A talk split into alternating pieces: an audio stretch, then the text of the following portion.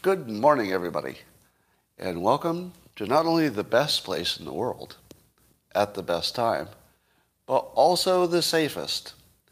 According to science, no one has ever died in World War III while watching this live stream. If you don't believe it, do your own research. You'll find out it's true. And how to make sure that you're as safe as possible on the inside as well as the outside. Well, you might need a cup or a mug or a glass, a tankard, chalice, stein, a canteen, jug or flask, a vessel of any kind. Fill it with your favorite beverage I like, coffee. And join me now for the unparalleled pleasure, the dopamine here, the day thing that makes every damn thing better. It's called the simultaneous sip. Live from Switzerland. Good to have you here, Switzerland. Join me now. Go.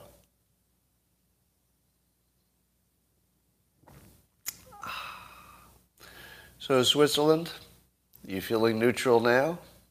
Or are you feeling a little more than neutral? Well, let's talk about all the things happening today. Uh, let's see. Uh, what, anything happening today? Checking notes. Uh, oh, uh, World War III broke out. What would be the definition of a world war?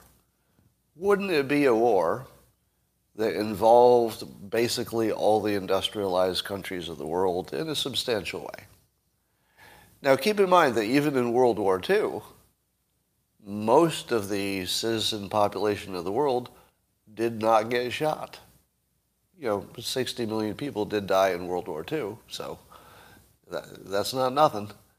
But most people had had an impact financially or otherwise. And I think we're in World War III because the global financial markets have decided to hell with the global energy markets. And you can see the uh, financial markets start to close in on, on Russia, which will probably impact energy, which will impact all of us, which will impact inflation, which will impact all kinds of stuff. I think we get a lot of fertilizer from Russia. You know, there's a lot of you know, grain that comes out of the uh, Ukraine for the world. So there's a lot there's a lot going on here. But would you agree with me? Would you agree with me that this could legitimately be called a World War III? Because I don't know how you define it other than a war that substantially affects everybody, which is what's happening right now.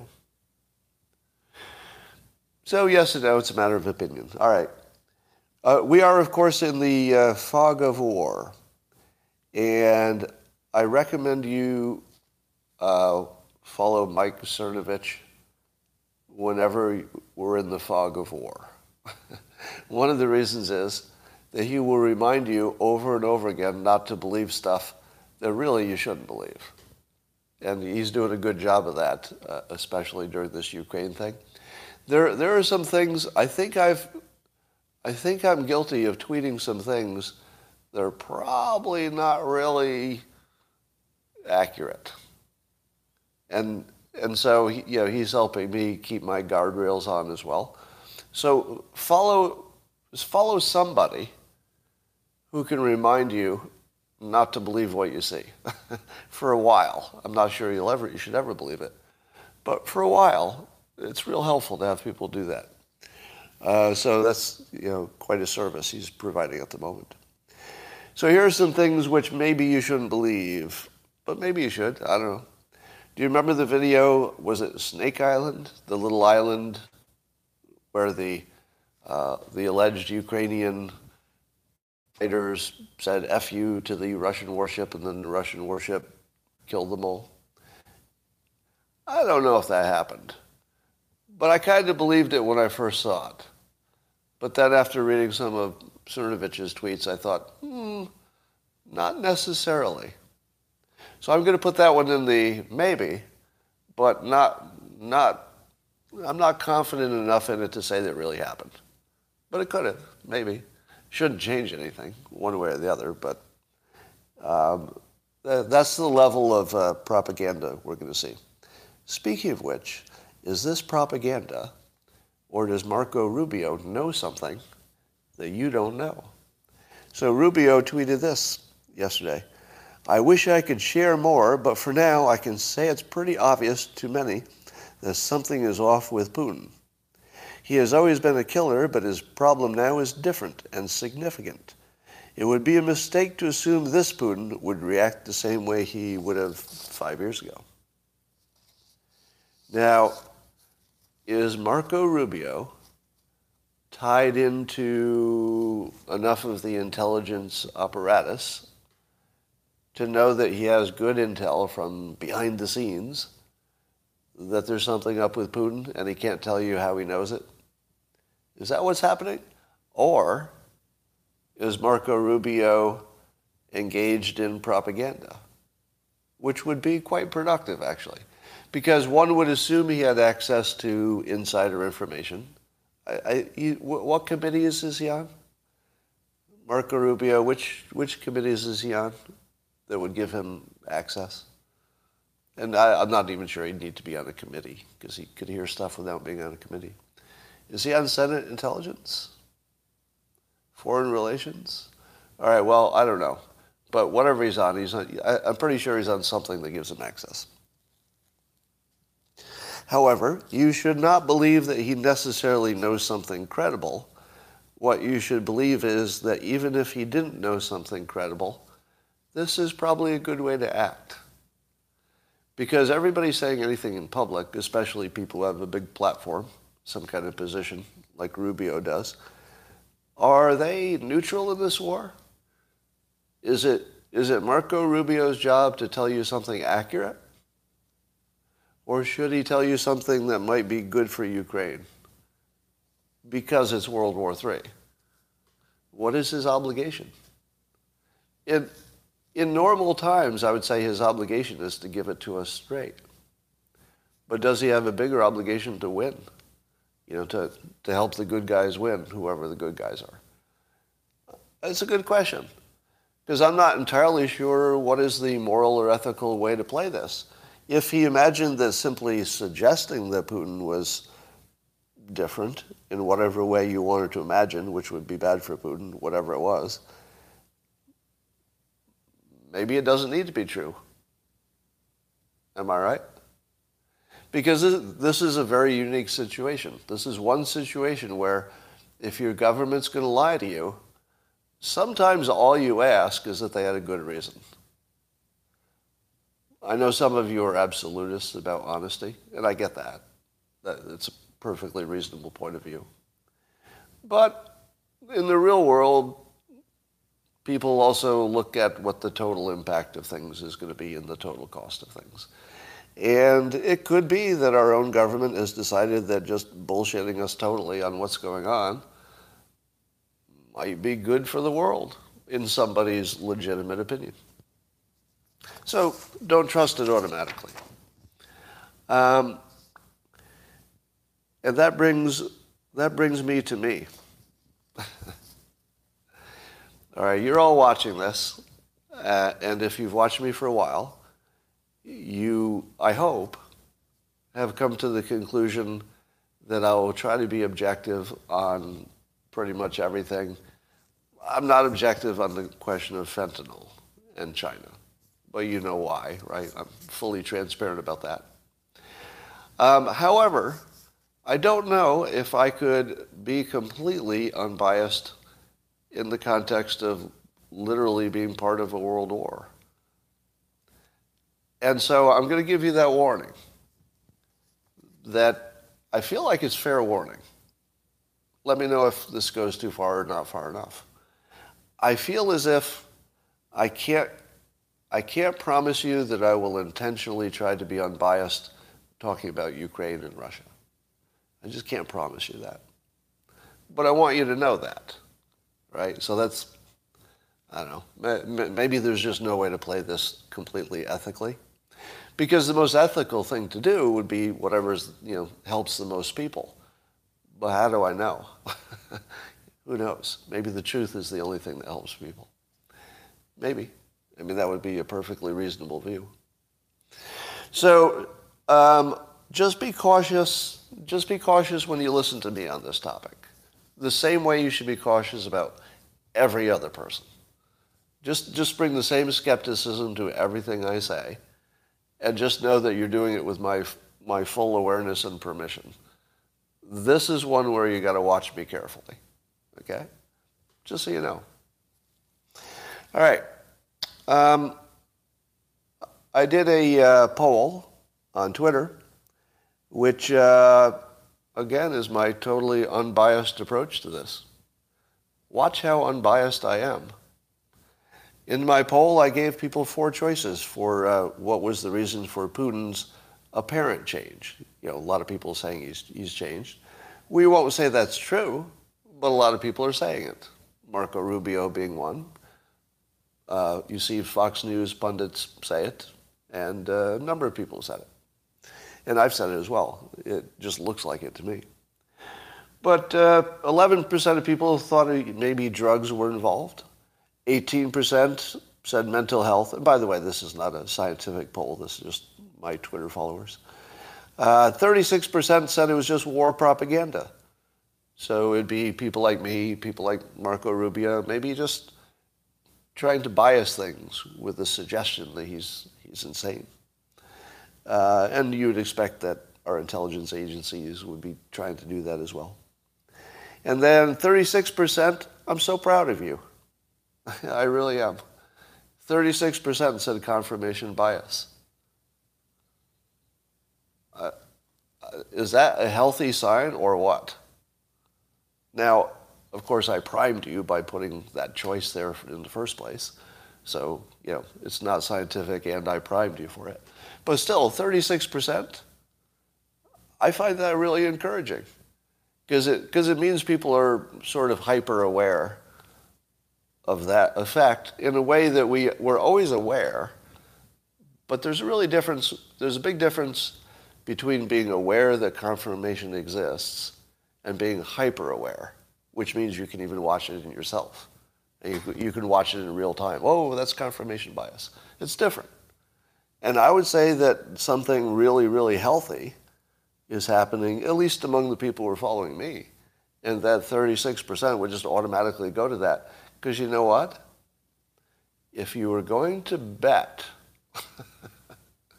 you know, if you saw how the, the public, at least this limited, unscientific uh, sample of the public, uh, if you saw how they answered, and then I said to you, all right, now, now cast your bet. If you had some magical way to know the truth later, which one do you bet on? I feel like I'd bet on confirmation bias. Would you? But even though that's not my opinion, my opinion is drugs. My opinion is drugs because it looks like it, which is not a good enough reason, right? So I'm pitting, uh, I guess, my cumulative life's knowledge about why people change and how they change and what drugs do to people and what kind of people would be on what kind of drugs. So I'm kind of bringing together like a whole bunch of uh, parts of my skill stack, if I could put it that way. And, and my opinion is, I, uh, my opinion sides with the smallest number of the public, that is drugs. Now, it might also be mental health, but I'm sure drugs are involved. Uh, I would say the odds that he's not on some kind of drug that is known to affect your cognitive or personality or something. The odds of that are really small, in my opinion. Doesn't mean it's the whole story. There's lots, a lot of variables involved. But I'm pretty sure drugs are involved. I think that's going to be one of the stories here, uh, on top of perhaps some health issues as well. But if I had to bet on it, I would bet against myself. Does that make sense? if I had to put my actual money on it, I would bet against my own opinion that I hold quite firmly. because I'm also aware the confirmation bias is usually right. I hate to say it. It's usually right. That's why it's so important to know about it, because it's usually right. All right, so um, how about everybody's predictions so far?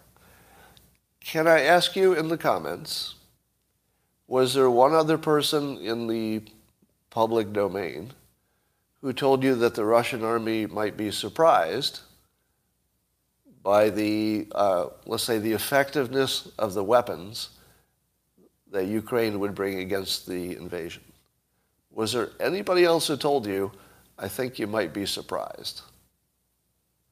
I think it was just me. Oh, Styxhexenhammer did? Anybody else? Now, um, in, in all caps, uh, I'm being asked, do you believe that? And the answer is uh, no. now, when I read the stories that say that Ukraine has, you know, is unexpectedly successful, is it too early to say that that's true? Yes. It's way too early. Because um, it took, I guess, a couple weeks for even the U.S. forces to overrun what? Fallujah and Baghdad or whatever. So it actually could take a few weeks for a proper, you know, control of a city. And the Russian army may have sent in some probes just to test the defense. And now they're assembling the resources they need based on what they've learned. And it might take a week and then they'll encircle the cities and take it over. That's possible. So, do you believe the reports that seem to agree with your confirmation bias that Ukraine is is putting up a big fight and it's working? What do you think? Uh, okay, Fallujah was the wrong, the wrong example. Um, what do you think? I don't know what to believe yet. But I would say it's way too soon for me to say, yes, they were surprised by better weaponry than they imagined. However, how good do you think an anti-tank missile is? If, if somebody is hiding at a, a reasonable distance, and the person hiding can see the tank, but the tank can't see them right away, does the tank missile hit the tank most of the time? I mean, is it pretty much one missile equals one tank, give or take? Is, is the R equals one? one missile equals one tank? Pretty much every time. Because it seems to me that if you could see a tank and your missile knew how to find a tank, it would be hard to mistake a tank with anything else. Yeah. And so the thing that I, I've been speculating about is is it possible to invade and hold a country that is a modern country that has access to unlimited modern weaponry because it's coming across the border and they have lots of friends? I feel as if it can't be done because I feel as if you would need the advantage of the the troop transporters and the, the tanks and the heavy equipment to hold the country, right? And I think heavy equipment all gets destroyed if you have unlimited number of handheld anti-tank stuff. Now, I, I saw a bunch of uh, data that I don't believe about how much got destroyed, how many tanks and, and troop transports and stuff. And they looked ridiculous. So I don't believe these numbers at all coming from the Ukraine side. So I don't believe they killed 4,800 Russians. That sounds too high. I don't believe they uh, blew up 706 troop transport vehicles, presumably with troops in them. I, I think the war would already be over if Russia lost 706 transport vehicles in the first, you know, 48 hours. So I don't believe those numbers. But how many missiles do you think Ukraine has? Whatever the handheld anti-tank things are called. Uh, how many do you think they have? Tens of thousands, right? If they have tens of thousands of these shoulder-mounted things, and they and they understand the landscape and they know exactly where Russia has to go to get where it goes, because they're letting Russia on the roads. Didn't you wonder why Ukraine didn't try to stop them at the border? Like, why would Ukraine leave a bridge where they could just cross into the country? It looks an awful lot like they wanted Russia to bring their heavy equipment into the country. Am I, am I so bad at understanding military strategy that that's stupid? It looks exactly like they suckered him into a kill zone, meaning that there was no way this, this heavy equipment could ever reach a, an urban center because they would have to go through an unlimited number of, you know, uh, of anti-tank uh, equipment. Now, uh, now I'm also seeing that um, maybe uh, some Turkish drones were used. I saw some footage, but you can't trust any footage, right? Don't trust any military footage you see coming out of this. So I don't know about that. But how many of those would they have? If, if Turkey had been providing drones, and I'm not positive that's true, how many do they have? Because it seems like they could have a lot, right? Nobody ever talked about how much stuff Ukraine had defensively, because maybe nobody knew. Yeah, Turkey is NATO, but that doesn't mean that this is NATO involvement, because anybody can sell weapons. They may have just sold them, I assume. The bridges over the Dnieper are still there. So, how many of you think it looks like Ukraine suckered their heavy equipment in, and they just turned it into a kill box, and they're and they're just going to take you. You know what it looks like? I'm saying lots of no's, lots of no's. It could be just it wasn't a strategy. It's just the only thing they could do, because they couldn't stop them at the border probably. Um, yeah, I mean, maybe that's just a description of guerrilla warfare. So I suppose I'm, I'm adding nothing to it. It's just a description of guerrilla warfare. Everybody knew that would be the strategy. Uh, and Russia might have to outrun their supply line, that's right. So here's what's interesting. Really, a lot of it's interesting in a tragic way. If Ukraine can hold until Monday and markets open in Russia, and, and just all the Russian financial assets tank, which it looks like is going to happen, that changes everything, doesn't it? Because that would show Russia that the rest of the world wasn't going to let it go. Uh, Scott, Russia is holding capitulation talks with Ukraine right now. I don't think anything's going to happen with that. Do you? Um, the Russian stock market is tiny, somebody says. Well, it matters to Russia, I'm sure. So the, I, I, saw somebody uh, tweeting a list of uh, uh, photos and descriptions of all the Russian billionaires' yachts, you know, the really expensive multi-billion dollar yachts. The Russian, I think the Russian oligarchs are absolutely screwed at this point. Screwed. Here's the thing you probably didn't see coming and I didn't see it coming. But you know how we're talking about Russia is making a decapitation run? That the whole point was to decapitate the government? Am I wrong that Putin and Zelensky are racing for pink slips at this point? Do you, do you recognize that analogy? Zelensky and Putin are racing for pink slips. What I mean by that is Zelensky is as close to owning Russia as Putin is to owning Ukraine. You didn't see that coming, did you? Let me ask you something else, hypothetically. Isn't Zelensky Russian? Wasn't he born in Russia? Can somebody give me a fact check on that? Was Zelensky born in Russia? He has Jewish background, but that's not as relevant at the moment. Uh, no, southeast Ukraine, somebody says. All right. So actually, it doesn't matter. Remember, Putin's whole point is that Russia and Ukraine are the same country, right? You see where I'm going with this? If you race for pink slips and you lose, and your, your entire argument was that Ukraine and Russia are the same country, but you've got two leaders. You've got Zelensky, you've got Putin. But there's only one country.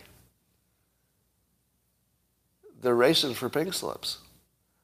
I think Zelensky could either literally or maybe by influence, end up controlling Russia.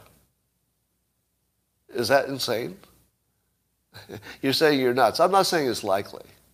Yeah, I'm not going to say that's a 50% likelihood. I'm saying that you really can't predict what happens with these things. How many of you thought Nelson Mandela was going to be the president of South Africa? Ah, ah. Suddenly doesn't look so crazy, does it? Right? The, the, the person who is beaten to a pulp and survives ends up being, you know, a senator someday, looking at, you know, the, human, the uh, civil rights movement in the United States, right? If you get beaten to almost death, but you survive, there's a good chance you're going to be in charge someday. That's just sort of the way it works. Now, what are the odds that Russians would accept Zelensky as their leader? Pretty low. What are the odds that if Putin failed, there wouldn't be just another oligarch to take his place? Pretty high. Yeah, I, I think the odds are very small. But they exist. they actually exist. I think vanishingly small that Zelensky would be actually literally the head of Russia. But not vanishingly small that his influence could decide who gets, who gets the job if Putin goes. I mean, it could be that much influence at that point. You were ranting today. Yeah, maybe Navalny. Could be interesting. All right, on the question of is China being emboldened by this and looking at Taiwan and licking its chops? Weren't all the smart people saying, just a week ago, all the smart people were saying, wow, this is going to be a double move. China's going to see how easy this is. They'll make a move on Taiwan. But what, what happens if it turns out that Russia gets destroyed by this? Which is what's happening right now. um, and Mark Schneider pointed this out uh, in a tweet that uh, Ukraine shares a border with Russia, which makes invasion fairly practical, but Taiwan is an island. So you'd have to do a naval attack to control Taiwan. I mean, you could bomb the crap out of it, but to control it, you'd need to do something on the ground. To get to the ground, you've got to cross water. And as Mark points out, who used to serve on submarines, um, that Taiwan is an island, China would need to launch an amphibious assault, and supplies will need to cross water. And as Mark points out, one piece of hardware makes that difficult submarines. How many submarines are protecting Taiwan? And how many would it take? And I asked Mark this question. I haven't seen if he responded yet. But do we know if submarines beat anti submarine, or does an anti submarine beat a submarine? in 2022? You know, is the best anti-submarine better than the pretty good submarine? Or is the best submarine better than the best anti-submarine? Does anybody even know? Because we've never had a war of the top submarines, have we? So I don't think we know. So it'd be pretty hard for uh, China to have any kind of a land assault. Um, all right. I'm starting to think that the importance of Twitter and social media is way beyond even our greatest imagination.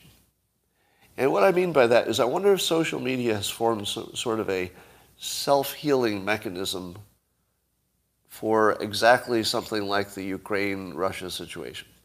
Now, self-healing things don't happen immediately. Like that, it takes a while for them to kick in.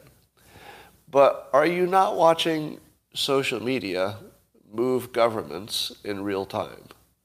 That's what's happening, right? Isn't it social media? It's not the news. And I don't think it's the people in the streets, as many as them as there are, because they haven't been there long enough, making enough noise to really make a difference.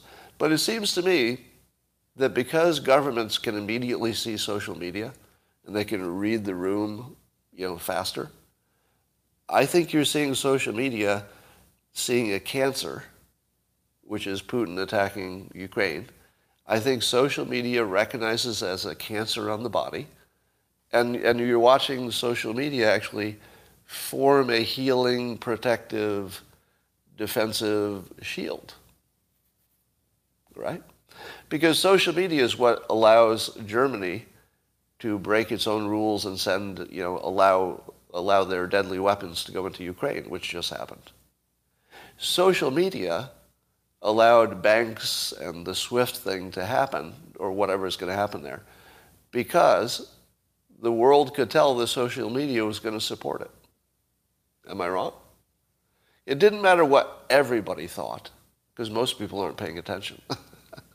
it mattered what social media thought, because they're the ones really paying attention, moving opinions, you know, the ones who have the, the levers of society. So we may be watching something fairly miraculous, but also largely below our notice, which is that this is really a social media war with a, a kinetic component, which starts the whole thing. But I think, I think the collective actions of the world, as expressed through social media in real time, are having a huge effect on this. And I can't imagine this would have been true in any prior war of you know, we, we don't have anything that's a, a good analogy to this one, actually. So, um, I, I, guess the two big cities there are apparently repelling attacks. Uh, that part is probably true. I think we'd know if any major city had, had fallen. So I feel like we do know that it hasn't happened yet, if it's going to happen at all. So here's the most interesting story uh, involving this. Vice Pres- the Vice Prime Minister of Ukraine and the Minister of Digital Transformation of Ukraine, he tweeted at Elon Musk. He said, uh, while trying to colonize Mars, uh, Russia tried to occupy Ukraine. While your rockets successfully land from space, Russia rockets attack Ukrainian civil people. We ask you, now he's talking directly to Elon Musk, he says, we ask you to provide Ukraine with Starlink stations these are the satellites that Musk's company uh, has. And to address saying Russians to stand.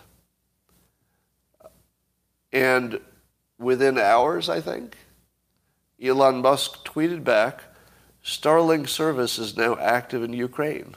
More terminals en route. You need the terminals to be able to access it, so they must be shipping those in.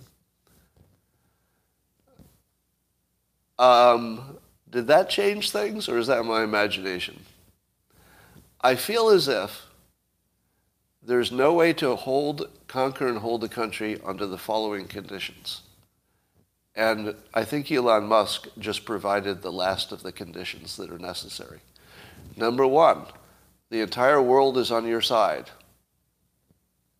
You know, not the entire world, but even China doesn't seem to be on Russia's side. They're, they're watching. But basically, nobody's on Russia's side at this point, really. So that's condition one. That is satisfied. Condition two, you have borders which allow the rest of the world to ship in unlimited amount of uh, uh, of uh, you know deadly lethal force. That is satisfied. They have to have the willingness to do it and the ability, and they have that. Then you need communications. Because the best weapons in the world aren't really that good, even these great shoulder held tank things, unless at least the military units can communicate with each other and say, hey, there's a unit coming this way, put, you know, put your defenses here or there. It's possible that Elon Musk just provided the last thing that Ukraine needs to survive on top of incredible bravery, apparently, and a leader who's pretty smart about this so far and is leading the way you would expect or hope. You'd hope a leader would lead. Now, of course, you also can't believe anything about Zelensky, right? Whatever we hear about him, you should also put the same skeptical hat on. You know, don't, don't believe he's necessarily as awesome. We, we could find out anything later, but at the moment, that's the narrative that's holding. Um, once again, because my life is unusual, I became part of this story about Elon Musk and Starlink in Ukraine. it's the weirdest thing. I'm just uh, I'm sitting here in my, my office where I am every day, sending out tweets. And, and then I see a Daily Wire uh, report that talks about Elon Musk and Starlink in the Ukraine. And then it mentions, you know, half a dozen political commentators, and it mentioned my tweet, in which I said, uh, push this button and changes the course of history. Now, of course, that's hyperbole. It takes more than pushing the button to get this done. You know, they got to get the terminals there. It's, it's a pretty big operation, one, one assumes. and I do think it'll change the course of history, though. Because once dictators can't control communications, everything changes. And if, if this is the way that the, uh, the resistance can communicate well enough to use the weapons that are being shipped in, it changes everything. But you know what else it changes? Elon Musk is in the fight now. so it gets better. If you thought this was awesome, just listen to this. So Russia's uh, head of some space thing starts basically threatening that if you know Russia is sanctioned, etc., they might not have rockets to um, resupply the uh, International Space Station because Russia had been supplying rockets on a commercial basis. Elon Musk tweets back at him, SpaceX. That's it. Just the brand, like, like a logo, SpaceX. Because if you aren't paying attention, Elon Musk's SpaceX company has found out how to get stuff in space cheaper, well, at least safer, than the Russian option. Elon Musk not only provided communications for the, the, the Ukrainian rebels, at about the same time, he took out the entire Russian space program. Because if Russia can't sell, sell its services, I'm not sure they can afford to do it anymore. So if Musk takes away their ability to charge outrageous amounts, one assumes, to put stuff in space, because he can do it cheaper, Elon Musk just took Russia out of space. Maybe. I mean, you know, it's hyperbole, right? But maybe. I mean, follow the money. How, how do they compete if he has a better solution? And it looks like he does. Do you know who doesn't bluff a lot? Elon Musk. he doesn't bluff a lot because he seems to be able to back stuff up. But you know, this isn't even the most important part of the story. Do you know what happens when Elon Musk goes all in? Everybody else does. Because it looks like he's usually right. it, it just feels like it's safer now. He made it safer. And, and he also is unambiguous about it. He's very clear about his opinion on this, right? By his actions, he's very clear. So I think that when Elon Musk goes in, it influences governments. What do you think? I don't think anybody missed this story. I think it influences governments. I heard that uh, there was a, a pipe, a gas pipeline that got blown. Now, allegedly, and again, I'm very skeptical about this story for obvious reasons. Uh, apparently, uh, Ukraine is saying that Russia blew up a gas pipeline in uh, near uh, Kharkiv, largest, second largest, largest city. Now, I've been asking why the Ukrainians don't threaten to blow up pipelines, and people kept saying, no, they're too well protected. But the report is that the Russians did it. Now, I don't believe the report in part because I don't know why they do it, because it seems like more something Ukraine would do. I don't know. But um, I guess the question of whether a pipeline can be blown up may have been answered. So at least this one was. Maybe. Again, don't believe it. Uh, even Switzerland is starting to uh, have protests. 20,000 people protested in Bern, Switzerland, because the government didn't put sanctions on Russia yet, their banks. Even, even Switzerland is not neutral, at least the citizens. The, the, I think the country is still kind of neutral. The citizens are mad at their own country for not being neutral on this one. Uh, but here's something even more interesting. Um, let's call them money Twitter. The, the people who know the most about finance and also have big social media followings have also entered the fight. And what happens when you see uh, these names might not be as familiar to you if you don't follow finance. How many of you know Bill Ackman? Bill Ackman, head of giant hedge fund. So when he talks, the the financial press almost always reports anything he says. So he's important enough that when he talks about anything financial, it's in the news. And what he tweeted today was, I wouldn't want to keep money in a bank that can't access the SWIFT system. Once a bank can't transfer or receive funds from other banks, insolvency can be at risk. If I were Russian, I would take my money out now. Bank runs could begin in Russia on Monday. And then he hashtag stand with Ukraine.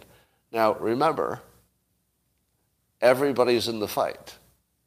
So I wouldn't say that this was Bill Ackman being completely objective in describing a situation. Although it might be. I mean, objectively, I don't think he's wrong. But the reason for it is influence. You're seeing one of the top guys in finance directly try to take down the Russian economy. Because if he says it's going down and you should get your money out of the bank, you should fricking listen to that. Let, let me put it this way. If Bill Ackman told me to get my money out of my bank, I'd be in my car. Now, of course, you have to assume also this is an influence operation, right? Um, here's something that Naval said today. Uh, anybody who's in the investing community in the United States will recognize Naval. He said, he tweeted, uh, Ukrainian forces benefiting from higher morale, superior intelligence uh, via NATO, and a quick and positive social media cycle. And then he goes on Russia has already lost the media war and the economic war, may lose the physical war too. Do you know what happens when Naval tells you you just lost an economic war? Again, you know, you might not be familiar with Naval and you might not be familiar with Bill Ackman. But the people who move large amounts of money sure know them. They know them. And the people who move large amounts of money, if they hear Naval say that uh, Russia already lost the economic war, and they hear Bill Ackman say, you better get your money out of the bank today in Russia, I'll bet they're not the only people saying this. I'm saying it. So you're seeing social media form a uh, propaganda, a propaganda offensive weapon that is in all likelihood going to take down the Russian economy on Monday. And this is, many of these are civilians, right? The people I just mentioned, civilians. But social media gives civilians gigantic influence if the topic fits those civilians. Now, civilians, in this case, the people who know the most about economics and finance and the, you know, the likely direction of business, some of the smartest ones in the business just told you Russia's in trouble on Monday. Do you, have I ever told you that economies are mostly psychological engines?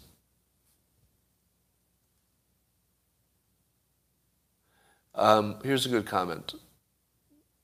So let, me say my point. So economies are psychological engines, and so they can be taken down by psychology. So uh, a waking bear says this, Scott, you're acting like all these things you're describing were not fully expected by Russia. No, I'm not acting like it. I'm pretty sure that they didn't expect all of it. I believe that they expected a lot of it. And I think that their expectations have now been exceeded. I believe that the financial impact will be almost certainly, almost certainly more than they could have anticipated. Now we're in the fog of war, as, as the comments are reminding me. Remember, you have to keep me honest too, right? As many times as I remind you not to believe anything about this situation, keep reminding me too, right? Every time I say something with some certainty, feel free in the comments to say, but fog of war, because that's always the right thing to say. However, it's not my imagination that people who know what they're talking about in the financial world are persuading against Russia's economy. I'm not imagining that. And I'm not imagining that the economy is built on psychology. That's not imagination. And I'm not imagining that the entire world, minus China sitting it out, seems to be against Russia at this point. I'm not, you know, I'm, looking at things that you agree with. This is really, really dangerous for Russia. Really dangerous. And I don't know that Putin could have ever imagined it would go this far. I'm surprised. Are you? So now, I think it's also fair to say that when the top financial experts seem fairly unified at this point in saying that the sanctions, by the way, it was only 24 hours ago that we said the sanctions were toothless, right? Give me a fact check on this. One day ago, common knowledge was the sanctions were toothless. Today, again, fact check me. Today, people are asking on social media what happens if Russia falls this week financially and maybe politically, and the, and the nukes are not secured. In one day, we went from saying the sanctions were toothless to saying it could bring down Russia in a week. Fact check me. That really happened, right? Now, uh, it's not just SWIFT, because uh, there was also, um, was it the, uh, who is it? The uh, head of the economic, head of the EU, whatever. Uh, apparently, even um, their entire banking system in Russia is just going to be crashed by international action. So it's not just SWIFT, but SWIFT is bad enough. Even, even though SWIFT carved down some of the energy things, it looks like the other financial and banking restrictions are just going to close down the country. Now, what should you be saying to me right now? Bullshit, right? so what you should be saying is, Scott, you don't know if these sanctions are really going to be that strong because there's always this, there's always a workaround, and you know they've got some, they've got some reserves, and hey, they anticipated it. Nobody can anticipate what happens when the first bullets fly. Nobody can. The only, you know, you know what is the safest prediction about anything involving a war? Is you don't know what's going to happen. That's the safest prediction. So finance, the financial markets don't like uncertainty. So they're definitely not going to like Monday. So here's what I would be looking for. I would be looking for um, other people who are financially astute and have a high profile to tell you that Russia's economy is in trouble on Monday. That's your assignment for today is to see how much of the, uh, let's say, classic media, or even so- social media, let's see how many of them weigh in. how many times will CNN have somebody on who says, you know, these financial sanctions really are going to take down Russia? Because even our, uh, our news business, they're in the war. Do you know how often I criticize CNN for, you know, bullshit propaganda? like basically every day, but not right now. Uh, I will. I'm going to put a total moratorium on criticizing CNN or MSNBC about Ukraine, so long as their bullshit is in the right direction. Because I think you're going to see CNN pretty activated by whoever controls CNN these days. Who knows whether that's our intelligence agencies or the Democrats or whoever. But they're all on the same side on this. which is CNN wants Russia to not succeed in Ukraine. Wouldn't you agree? Wouldn't it be fair to say that, that nobody at CNN is uh, unbiased about Ukraine? Nobody. Nobody in Fox News, that's maybe more obvious to you, right? But Fox News and CNN are on the same side, which is on my side. And I think your side too, which is we don't want Russia to succeed in Ukraine. So this might be the only week in which at least, you know, I may look at the other coverage that they do on other topics, but if CNN tells you that Ukraine, Ukraine is winning, I'm just going to let that go. I'm going to let it go. You know, just in your mind, you might want to play a little recording that says, you know, under normal times, he would tell us that was bullshit. And I would. These are not normal times. We're at war. And if uh, CNN is making uh, Russia's economy look shaky because of the way they're framing the news, good for you. We're, we're on the same side on this. And if you don't think that public opinion is what will change the course of the war, I think you're wrong. How many people would disagree with that? So here's, here's my um, assertion. My assertion is that as long as the Ukrainians can hold off the Russian from a, a quick victory, as long as that's a tie, and it looks like it might be, can't say that for sure, but it looks like it might be a tie for a while. As long as that's a tie, the economy is the war. Would you agree with that part of the reasoning? As long as the military is locked up, however long that takes, the economy is where the real war is. And Russia can't win the economic war. They can't in the long run. So if you were going to predict where this goes, it all depends on probably Ukraine holding for another few days. At which point, um, I don't know how many days it would take, but, but there is a point at which the Russian oligarchs and the, you know, the people behind Putin are going to accept the, the path out that we've given them. And when I say we, I mean probably the CIA and me and Marco Rubio and anybody else who's saying in any public way something different about Putin. Wait a minute, this isn't really about Russia, is it? This is about Putin. Do you realize that that gives the Russian people a way out? Is that an accident? I don't think it's an accident. That the way out is for Russia to say, whoa, whoa, whoa, this was never Russia against Ukraine. This was always something about Putin. He changed. You know, we're going to accept your, your explanation that something about him snapped, and we're going to get rid of him ourselves because now we just have to. Now, here's the question. How hard would it be for Russia, under any amount of pressure, to depose Putin? Like, I assume he's got a pretty good grip on things at this point. Well, it probably depends how crazy he looks to his own people, don't you think? And they may be seeing a version of him that looks even crazier than what we're told. It's also possible he's perfectly sane and that everything we're hearing is fake. Perfectly possible. And that's what, you know, Mike Cernovich should be reminding you once an hour today. All right.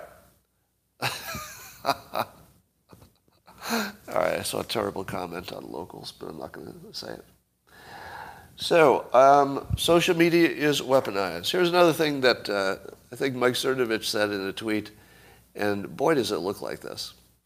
Um, it's something I've said before as well, that we're so, we're so primed by movies and fiction that we see real live events in three, um, three part movies. You know, a movie with three acts. Tell me that uh, Zelensky, with his famous uh, "We don't, I don't need transportation, I need ammo," and then you know going in to lead his people, Tell me there's ever been a better third act, like in a movie. Because uh, imagine, if you will, that things go Zelensky's way. Let's say he survives, very much in doubt at the moment, but let's say he does, and uh, Russia falls, or at least you know Putin can't hold power because it's he, he just went too far. This would be a a perfect movie, three act movie. So Zelensky is right in the middle of the third act in which it looks impossible, impossible that he could win. But imagine the movie script where you know they're in the bunker and you know the Russian army is is is closing in and communications are falling and it's all falling apart. And then he starts getting good news, like a, a shipment of you know uh, anti-tank missiles just arrived, and then uh, Elon Musk um, puts up Starlink. I mean, this is a perfect movie script, and I don't, I don't mean to make light of it. what I'm pointing out, the same thing that Cernovich pointed out, is that our brains are just primed to see things as a three-act movie, and, and we're seeing this as the third act. And here's, the, here's why this matters. This isn't, this isn't trivial. This is why this matters. If you see it as a three-act movie, your psychology will get into that pattern just automatically. And the three-act movie is telling us Zelensky wins. That doesn't mean it makes sense. That's what the movie is telling us. The, the three act movie has already been activated in our mind to tell us that Zelensky wins, and not only does he win, but he takes Putin down, because that's the best movie. Right? Now, what happens when everybody expects something to happen? Not everybody, but, uh, but let's say a, majority of people expect something to happen. They end up making it happen. It becomes self fulfilling because this goes to the morale of the uh, Russian soldiers. It goes to the morale of the Ukrainians. It goes to the it goes to does Elon Musk get involved? It goes to do the Europeans get tough? It goes to do we ever let Russia blackmail Europe again? It goes to all of that. Um, the cleverest thing I saw, again, who knows if this is true. So this is another report put your skeptic hat on. But the report was that uh, the Russian um, conscripts, you know, 19-year-old soldiers are just confused and surrendering in mass. Now that's exactly the kind of story that is unlikely to be true. it could be. But when you hear one side, especially the side that has the smaller military force, saying that the one with the big military force are surrendering in mass, uh, probably not. Maybe not yet, but maybe in some cases. Now, here's the, here's the good story. The good story is that the Ukrainians uh, let the captured Russian soldiers, the 19 year olds, phone their mothers. Just think about that. And then, then that report was in the news. They, let, they gave them phones and told them to phone their mothers. Now, I don't know much about Russian culture.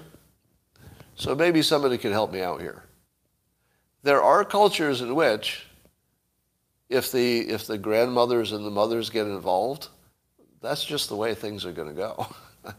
now, I've been told by somebody in the uh, black American culture that we always forget how powerful the grandmothers are you know, the mothers and grandmothers, and that they're actually, you know, the lever that moves everything if you let them. And I wonder if this, if this approach of getting the mothers in Russia involved might be kind of brilliant. Imagine if every captured soldier is allowed to call home. Because you know what the mother's reaction was when they got a call from their captured son? The mother's reaction was they didn't know that they were there or why. They just found out. Do you think word is going to get around? Yeah. yeah. Now, again, this could be another you know, psyop and propaganda, and maybe there were no Russian soldiers that ever got captured and allowed to call home. But it, why not? I mean, I'm sure they're capturing some. I would let them all call home. Wouldn't you? It seems pretty smart, psychologically. Because I don't think the Russian public is up for killing people who look like Russians and talk like Russians. I, I just, I feel like the Russian army has got the morale problem of all morale problems. And we're probably a day away from Ukraine successfully cutting their supply lines. By Wednesday, there's a good chance that the Russian supply lines are toast and their economy is in a death spiral.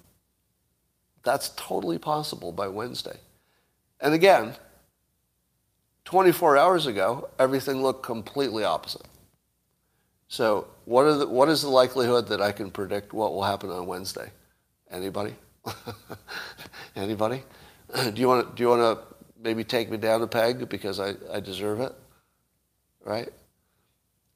Nobody can predict this. Nobody. If it sounded like I was confident of what was going to happen on Wednesday in Ukraine, there should have been a recording playing in your head that says, well, he sounds confident, but nobody can predict this. Nobody can predict this. No way to know. The only thing I think I'm going to be right about, uh, well, let me, let me ask you. It's too early to know, so I'm not, I'm not going to claim being right. But I think I will be. And that claim is that the Russian army didn't, they didn't estimate properly how effective the, the weapons would be that the Ukrainians had access to. So I think that part I'm going to be right about. And I don't know anybody else who said that, that, that they would be surprised by the, you know, the, the modern weaponry that was put against them. Um, the U.S. intel community blew it again. I, I don't know. Did they? But will it matter in the end? We don't know. That's what maybe we'll know on Wednesday. Did U.S. intel cause this? Uh, depends. Depends what you mean by cause it.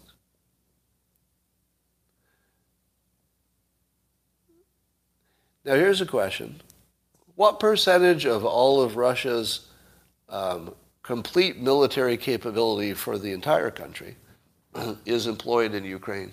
Or, or let's say bogged down? Have you seen that? I, have seen estimates of how much percentage of the arms he uh, put in the theater. Two thirds? Now, I think two thirds is how much has been deployed from nearby, you know, the stuff that was in that theater. but it's not, it's somebody saying 25%, that's what I'm saying most. So maybe 25% of his military force. Okay. Well, he's got a lot of military. I think it's closer to 50, don't you? Do you think they put, um, here's what I think there's no way to know this, and I, am just totally talking through my ass right now. But so I'm going to take this purely from the perspective of somebody who's got uh, experience in large organizations. Okay, so knowing, knowing nothing about the military and not trusting any information coming out of there, I'm going to say something that I think would be generally true. Generally true, that the 80-20 rule applies pretty much everywhere to everything. Right? There are exceptions, of course. But I don't think this is one. And here's where this applies. My bet is that if you looked at all of the military equipment that Russia has, that 20% of it is really good stuff. And 80% of it, maybe not so good. How many would agree with me so far? and that, that wouldn't even be necessarily a statement about Russia. It would be a statement about any large organization. 20% really good stuff, 80% bad. Now, given the importance of this battle, do you think Putin put um, his just a, a general average equipment in the field, or did he put his good stuff there, like as much as he could get there? What do you think? I'm seeing some people say average. Do you think that he would do that because he would save some good stuff for in case China attacks on his other border? He had literally no other use for the good stuff. Am I wrong? Uh, he's not defending any other place. He could put all of his good stuff in Ukraine. So here's what I think, and this is just based on knowledge of big organizations and how they lie and how they do things. I think that if you think 20% of his military might is dedicated to Ukraine, that that's what it looks like on paper. But that it's probably closer to 70% of his capability because it's all of his good stuff. Did he send the bad general or did he send his best general? Did he send his bad special forces or the best ones? Right? Is, is he using the dumbest missiles or is he using all of his good ones? Because I even saw somebody suggest he'd run out of missiles. What? is that possible? Can Russia run out of missiles? I mean, the good ones. Can they run out of missiles by like in a week? Uh, some experts said that. That didn't sound possible to me, but maybe. I don't know. So, knowing that everything about everything is a lie, knowing what you know about big organizations, how many are willing to side with me on the fact that if it looks like Russia put 25% of its military there, it's probably closer to 75% or something in that neighborhood of their abilities? I'm getting some yeses, right? Because that would be consistent with everything you know about everything. Am I wrong? like, uh, unless, I, I think it's true, unless everything we know about everything is wrong. Because everything you know about everything suggests they put their good stuff there.